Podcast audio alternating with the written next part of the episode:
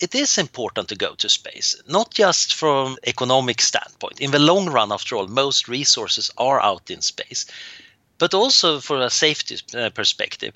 A species is more resilient if it's in many different places. And if we can thrive in the very tough environment out in space, then we're going to be very hard to wipe out. For Anders Sandberg, Senior Research Fellow at the Future of Humanity Institute at the University of Oxford, it isn't hard to imagine what the world would be like in 2069. It's his job, after all. I mean, I can't imagine what it will be like. So it's good that we do have some experts, the futurists, who can tell us this sort of stuff. And in this final episode of To the Moon and Beyond from the conversation, we'll be making some predictions as well, exploring how the moon may be used in space exploration in 2069. That's 50 years from now, a century after the Apollo 11 moon landing. Yeah, there have already been some pretty cool predictions made by science fiction writers. For example, the author H.G. Wells actually predicted the moon landings back in 1901. But he also talked about a time machine which we currently don't have. Well, you know, you win some, you lose some. It's like in 2001 A Space Odyssey, which came out just a, a, year before Apollo 11. They imagined 2001 that we would just be going around in really fancy spacecraft, luxury travel, and we've not done that. But there were many other things in that movie that actually have come true. But in this podcast, we're not dealing with science fiction. We're turning to experts from around the world to help us work out what the future of space exploration may realistically look like. You're listening to To the Moon and Beyond, a podcast series in collaboration with different editions of The Conversation Around the World. I'm Miriam Frankel, science editor at The Conversation. And I'm Martin Archer, a space plasma physicist at Queen Mary, University of London. Tranquility Base here. The Eagle has landed.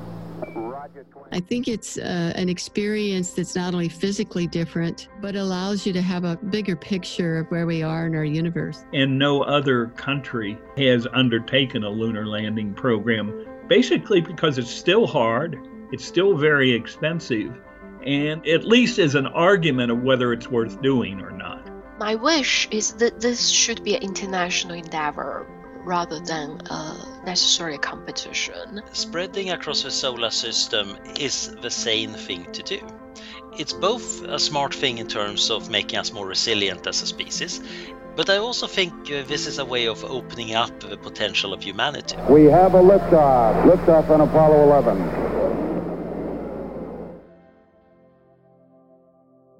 So, in our last episode, we heard about plans to establish a base on the moon, potentially mining the lunar surface for minerals and even water that could be turned into rocket fuel. But say all of the problems we heard about have been overcome and we've established our base on the moon, then, you know, what is next? How could this help us travel to other parts of the solar system and where should we go? These are some of the questions we'll ponder in this final episode of To the Moon and Beyond. The first thing we wanted to know was why the moon is seen as such a great place to launch missions further into space. It's such a popular idea that NASA, along with the Canadian, European, Russian, and Japanese space agencies, are already planning something called the Deep Space Gateway, which is essentially a space station permanently orbiting the moon that could launch missions to, to Mars or even further.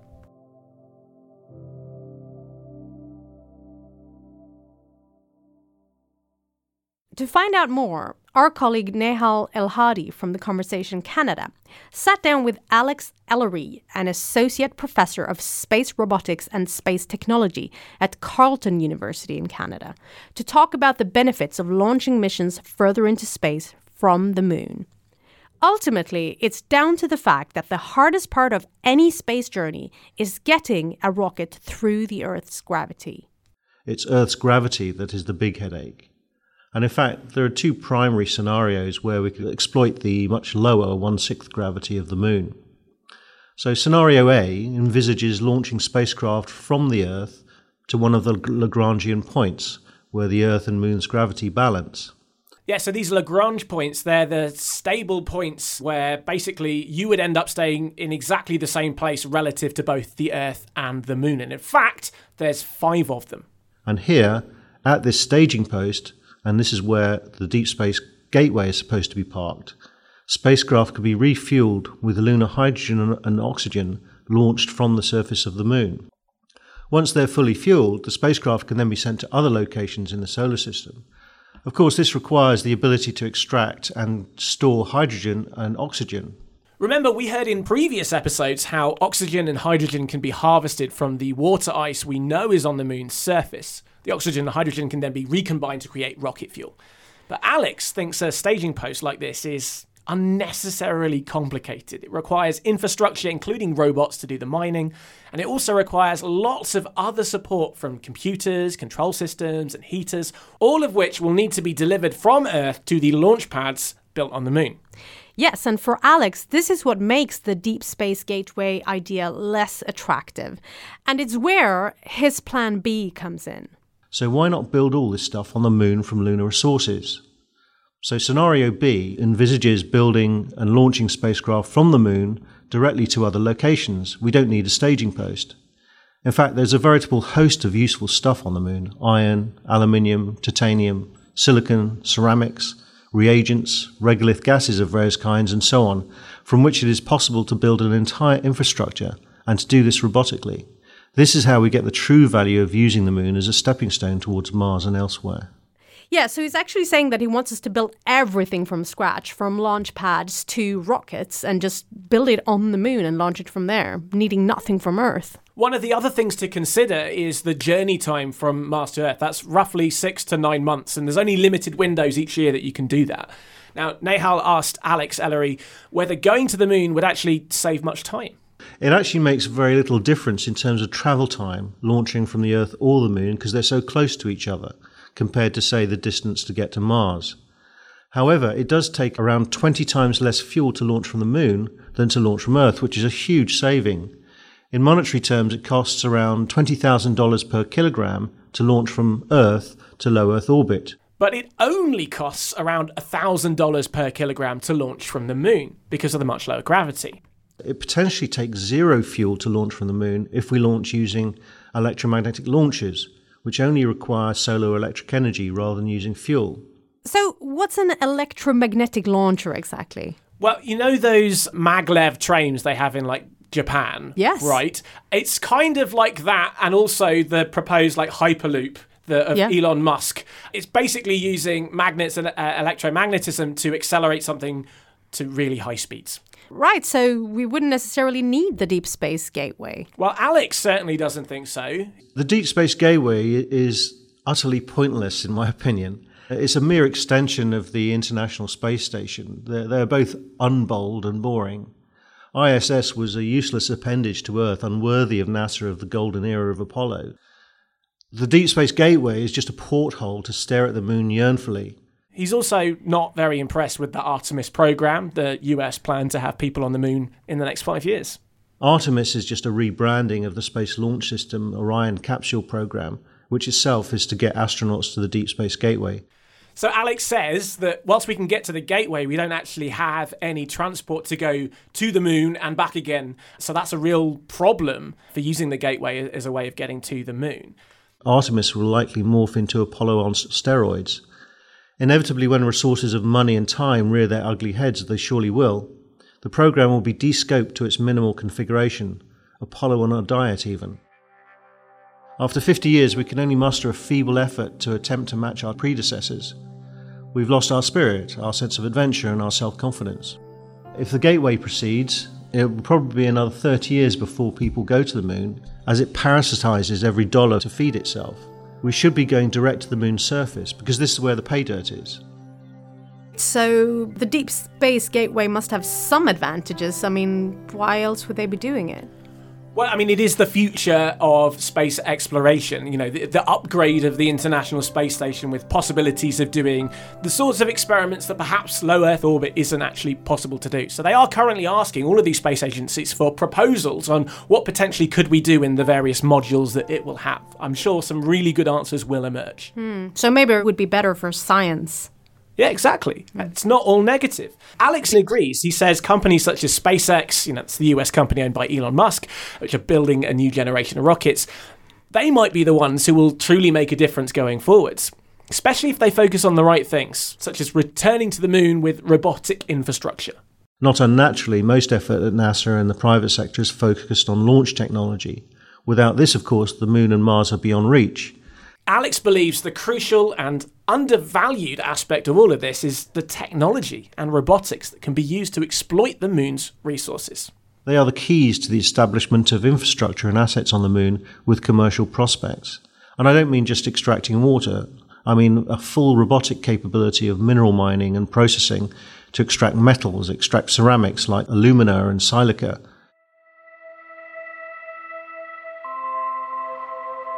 Alex believes robots could be used for many things on the moon. For example, they could do a lot of the tasks outside of the base on the surface to minimize the risks of radiation exposure for humans. Accidents are also inevitable. The more manual work an astronauts have to do, the greater the risk of injury. Again, this advocates the use of robotics for as many tasks as possible. And indeed, surgeons on Earth could also treat damaged or injured astronauts robotically. Robotics minimizes exposure to dangers and maximizes productivity. So, in my opinion, robotics is the backbone of any lunar surface capability. While different people have different views about when we'll actually make it back to the moon and how, most academics that we've spoken to are confident that it will happen. So, what do we do when we have the capabilities in place to launch missions further into space? Where should we go? We spoke to someone who has strong opinions about this. My name's Monica Grady. I'm Professor of Planetary and Space Sciences at the Open University. Places that I'd really, really like to go to are, are the places where life might be. Mars, obviously. Now, we, we've had several missions to Mars. We're even discussing a mission to Mars to bring some rocks back. But the idea of sending people there, people to Mars, it, it's still a long way in the future. And places like Europa and Enceladus, and even certain parts of Mars. So, Jupiter's moon, Europa, and Saturn's moon, Enceladus, are unusual in the sense that they have huge internal liquid oceans buried under a thick sheet of ice, and they're heated by the gravitational tug of their gas giant planets they orbit. Yeah, and it's in this water that scientists think that there might be life because there is evidence that the chemical reactions taking place between the rock and the water in these oceans produce enough energy in the water to actually support living organisms. If I had to really pick one place where I thought there was definitely going to be life, a living life, all right, life still alive, I would say Europa because Europa has had all those building blocks, it's had all the ingredients, it's had plenty of time. I imagine that the ocean floor, Europa's ocean floor, must be a relatively stable environment. Mars, I think, may well have had life in the past, but I don't think that there's life there now if there is and, and it's found and it's proved to be there, then I'd be hugely, hugely delighted, obviously. But I don't think it's going to have got much above the bacterial. But the possibility of life means it could be risky to go there because we don't want to contaminate these places with our own microbes. So you've got all these planetary protection rules and regulations about, well, we think there might be life there yes, we want to know if there's life there, but no, you can't go there because you might disturb the life if it's there. So it's just like, uh, right, okay, so we've got to try and really work around this and find out how the best way we can approach some of these really exciting ecological niches. And so, would the best thing be to send a robotic spacecraft there? I think before you go anywhere in space, anywhere new, you have to send robotic missions first. I think that just makes sense, especially you know, if you're hoping to bring your astronauts back again, I think it just makes a lot of sense to be able to bring something back again before you try bringing humans. So hmm. send a mission to Mars, bring some rocks back from Mars. So then it shows you that actually, yes, you can take off from Mars again. I asked Monica how you'd actually go about finding life on another planet when that life is probably not going to be, you know, visible aliens walking around uh, above ground. You know, in cold places like Mars, Europa, and Enceladus, it's more likely to be some sort of microorganism that's not even visible to the naked eye and something that's deep below the surface. Well, you can either, you know, penetrate your way through with some sort of bullet type probe carrying instruments, or you could try and melt your way through slowly. It's a question of, right, okay, what sort of instruments are we hoping to take there? But you have to be able to get down under the ice for Europa. I think given Enceladus has, has produced those plumes that seem to be material coming away from the inside of Enceladus at one of its poles, I think we maybe need to be sending probes more through those plumes and getting closer to Enceladus to actually look and see what's happening on those. So that might be a good place to start to uh, have a, a spacecraft going through the plumes. But to get actual final proof, what would you need? Would that have to be like a picture of a little crab? Wow, wouldn't that be marvelous? if you got video footage of some, you know, little crabs scuttling around on the uh, on Europa's ocean floor, then I don't think you can uh, argue with that really. No. Well, unless people say, "Oh, it's photoshopped. Oh, it's fake news." blah blah blah blah blah. But you've got to have some trust in the integrity of scientists, obviously. So, so say you've got some footage of something like a, a crab or some tube worms or something that we think might be on Europa's ocean floor, mm. then that's it. You know, that's nailed it. But if you're just looking at fossils and trace fossils and bacteria and things like that, you can't just take it with a picture. Yeah, there are some astrobiologists who actually try and imagine what alien crabs or worms might look like given the conditions. I personally think it's all a bit bonkers. Well, I mean, they do say that the way evolution works, any creature that is undergoing evolution is going to have sensing organs and stuff like that. And might all end up being quite similar to creatures on Earth with something like eyes, something like tentacles, and so forth. So, you know, crabs might not be a bad prediction. In fact, let's make that a prediction. There are crabs on Europa. Okay, Miriam. Of course, there is the possibility that we won't find any life at all in the solar system, and that would influence how we go about exploring it. It would be a lot easier to exploit its resources if we knew we didn't have to worry about contaminating an ecosystem in the process.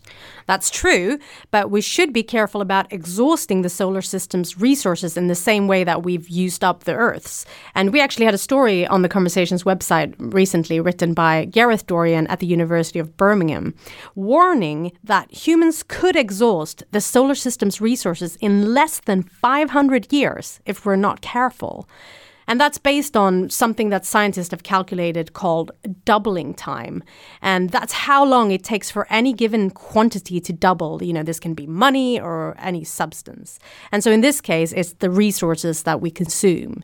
So once we've reached a point where we have consumed one eighth of the solar system's resources or the moon's resources, it would take only three doubling times to consume the rest. And that whole time period could add up to less than 500 years. Wow, that is pretty frightening.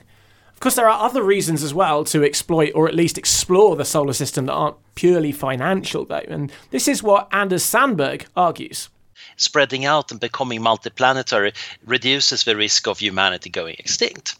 Unfortunately, these ones are not great business uh, reasons. They don't pay for themselves. You need a visionary who want to support them. That's great, but uh, it only works as long as you have a very rich visionary doing it. It's much better if people say, "Oh, I'm going to make a living from this." But what about our own planet? In 50 years, I mean, will we have messed up enough that it might not be as nice living here as it is now? It's totally possible to mess up uh, the world, but it's very hard to mess up Earth so much that the moon looks like a nicer place. It's worth recognizing that the problems we're currently having on Earth are not impossible to solve. Uh, it might s- seem very dreary when you read the newspaper, but actually, many of the issues about transitioning to low carbon uh, energy sources are well underway, and we can certainly speed that up. If we can actually build space uh, industry, that's a good start of making humanity much more resilient. And one of the good pieces of news here is that many of the technologies that are necessary for space are really useful down on Earth. We want, after all, to have better solar panels. We want to have automated factories that can take low grade ore or just gravel or a recyclable material and turn them into products in an automatic fashion. That would be good for the environment on Earth too. According to Anders, lunar exploitation may even help us get rid of our reliance on fossil fuels. So one of the classic visions is that you should mine the moon to build uh, solar panels floating in space, beaming energy down on Earth. This would potentially be a really good energy source, except, of course, that many people are a bit worried about very big energy beams uh, coming down to receivers. What's to stop somebody from pointing them at people they don't like? Like the other experts we've spoken to, Anders also says the moon is a first necessary step to colonizing other planets. So you would need to build quite a bit of what we take for granted on Earth. And this is, of course, a great challenge, but also the right kind of training project for actually becoming able to settle the rest of the solar system. If you can't survive on the moon, then you probably are not going to be that successful in other places either because the moon is a tough test, but it's also nearby. You get a lot of feedback. If something goes wrong, you can actually send things over within a few days from Earth. So I think uh, spreading across the solar system is the sane thing to do. It's both a smart thing in terms of making us more resilient as a species. It's the thing we need to do in order to figure out uh, our environment and to do the proper science. But I also think uh, this is a way of opening up the potential of humanity we actually need to have open-ended resources. Although Earth re- will remain the nicest part of the solar system for the foreseeable future, we can build lovely space habitats. Yeah, this all sounds great, but like really expensive. Yeah, but Anders is optimistic about making the case for investing in it, though in terms of cost effectiveness, space is maybe not the cheapest way of saving humanity. There are many other important things we can and should do down here. But it's not a competition. It's not like the space budget is always eating into the budget of the, you know, fixing the environment. In fact, they're quite complementary. One of the best ways of monitoring the environment is, after all, from space. As I said, building closed ecosystems of very efficient microagriculture that's a great thing for Earth too. Becoming a multiplanetary species does sound like total science fiction, though, doesn't it? I mean, surely it won't happen in the next 50 years. I mean, it kind of depends on who you ask, and Anders has actually set out a timeline.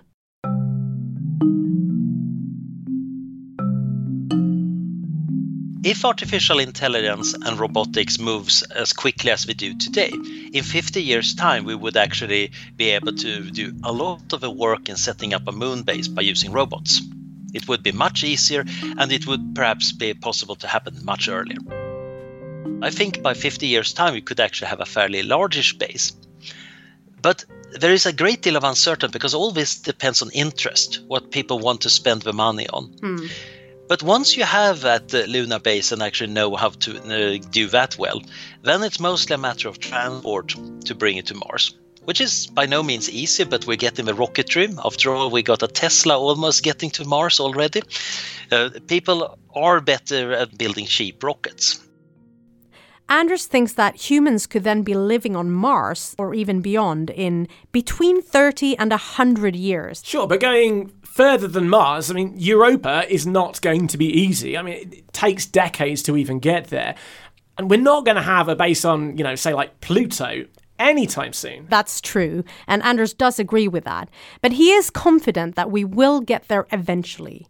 And the next step after that will be exoplanets. So that's planets that are circling other stars. Yeah, currently we've got, you know, over 4,000 confirmed exoplanets. Though what we really know about them is, is kind of small because of the ways that we actually detect them. We can't literally see them because they're just too dim compared to their stars. So you're either looking for the ones that actually pass in front of the stars and cause a shadow, so we actually see the dipping of the light of these stars periodically, or we can actually see the stars being tugged by the planets as they're going around. So really that means we're kind of guessing whether they are really like rocky planets or gas giants. But how can you like know that. that based on how much they're being tugged?